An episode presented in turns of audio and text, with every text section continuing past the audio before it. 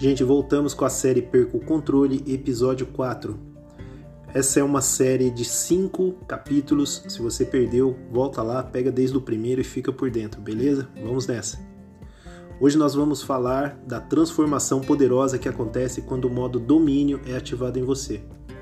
Não é de hoje que Deus quer que a gente comece uma revolução. Ele escolheu o melhor lugar para isso acontecer, na minha e na sua mente. Romanos 12:2 chama essa revolução de renovação da mente algo que nos fará comprovar a boa, agradável e perfeita vontade de Deus. Agora presta atenção, lembra da época lá da escola ou de alguma reunião que você participou? Você estava com a maior dúvida naquela matéria ou naquele assunto, só que você não quis levantar a mão para perguntar. Ninguém mais perguntou, o professor passou batido por aquele tema e você ficou ali viajando na matéria. Resumindo, essa experiência só serviu para te deixar burrão e orgulhoso, porque você não aprendeu só que na ocasião sua mente jurava que estava tudo sob o maldito controle. Aqui é diferente, aqui a gente pergunta o que ninguém quer perguntar, justamente para descobrir as respostas que ninguém quer que você saiba. E a primeira é essa: por que Deus faria você, imagem e semelhança dele, feito para dominar a criação, feito para se conectar com o Pai em um relacionamento de amor, se não fosse para você viver de maneira boa, agradável e perfeita? Você aprendeu que precisa descobrir qual é a vontade de Deus. Se você precisa descobrir é porque não sabe, logo pensa que os planos de Deus são diferentes dos seus, e nessa visão toda torta, inconscientemente você começa a se sentir um verdadeiro inimigo de Deus. Que figura rastejante tem interesse nisso? Por que Deus iria se opor aos seus planos se antes mesmo de você fazer qualquer plano, Deus já te deu domínio sobre tudo que há? Em Gênesis 1, 26 e 28 não está escrito domine sobre todas as coisas, só não faça planos. Jeremias 29, 11 diz que os planos de Deus são de prosperidade, esperança e futuro, mas o texto diz que quem sabe disso é Deus. Mais adiante, em Mateus 11, 27, Jesus vai dizer que os filhos conhecem os planos do Pai. Entenda uma coisa: um relacionamento de intimidade com Deus não torna Deus um pai melhor, ele já é perfeito, mas faz de você um filho com propósito, porque amado por ele você já é. A boa notícia é que você não se torna filho fazendo força ou controlando, você se torna filho se rendendo e aceitando Jesus. Muitos acham que aceitar Jesus é um evento esporádico no calendário da vida. Arruma isso aí também na sua mente. O que Jesus fez por você foi de uma vez por todas, mas você precisa disso todos os dias. Ou seja, aceitar Jesus é uma decisão diária por um relacionamento transformador que durará para sempre. Viver esse relacionamento reconfigura sua mente e provoca um upgrade em todos os seus planos. Você sai do nível raso do controle para o nível do domínio. Talvez você pense, poxa, mas nem sempre o que a gente quer Deus faz. Isso é lógico, quase nunca a gente quer o que Deus quer. Esse é mais um pensamento torto que faz propaganda pró-orfandade, para uma desconexão com Deus. Quanto mais você acreditar nessa mentira, mais você vai achar que Deus está contra você. Veja, João 4,34 disse Jesus: A minha comida é fazer a vontade daquele que me enviou e concluir a sua obra. João 6,38 Pois desci dos céus não para fazer a minha vontade, mas para fazer a vontade daquele que me enviou.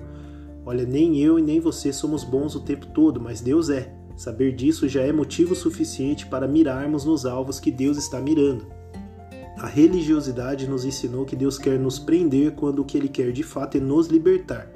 Ele quer nos libertar de uma mentalidade de criaturas órfãs, teimosas e cabeçudas para nos dar uma identidade de filhos amados feitos para dominar a criação. O alicerce dos nossos planos não deve ser a nossa humanidade, e sim a nossa identidade em Deus. O sacrifício de Jesus prova isso. O diabo vendeu uma liberdade que a nossa carne comprou.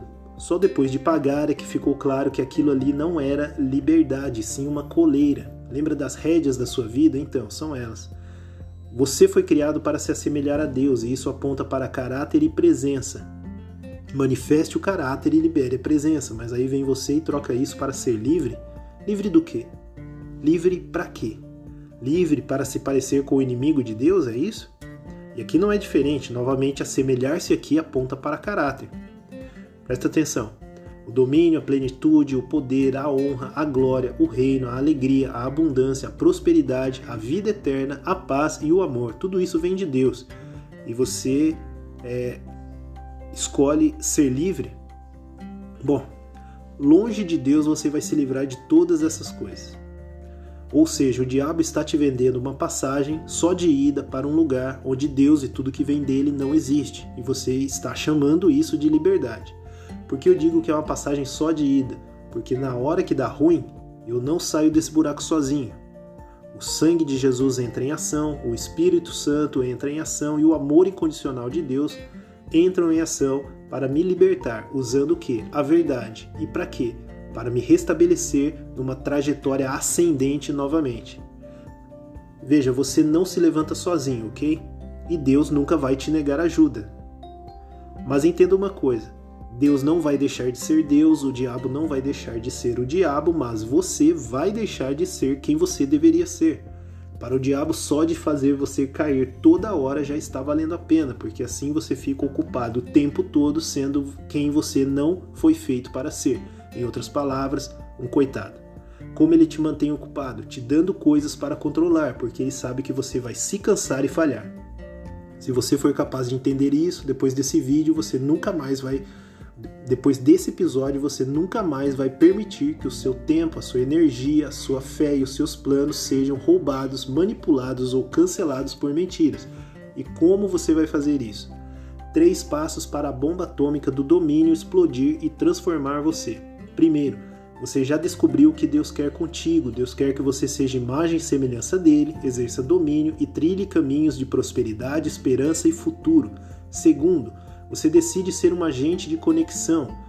Tudo que Deus te dá não cabe em você. Tudo que vem de Deus sempre é para além de você. E terceiro e último, Sabendo que você é um agente de conexão, você entende que tudo que está além de você vai dar trabalho, vai esticar você e fará você crescer. Isso quer dizer que Deus fará de você alguém incompatível com as bolhas, alguém em quem essa porcaria de zona de conforto não cola, e alguém incomodado o suficiente para mudar realidades de escassez, falta de amor e falta de propósito. Só que tem um preço a pagar. Aonde você chegar, as bolhas vão estourar. Então não se espante se vierem hostilidades na sua direção.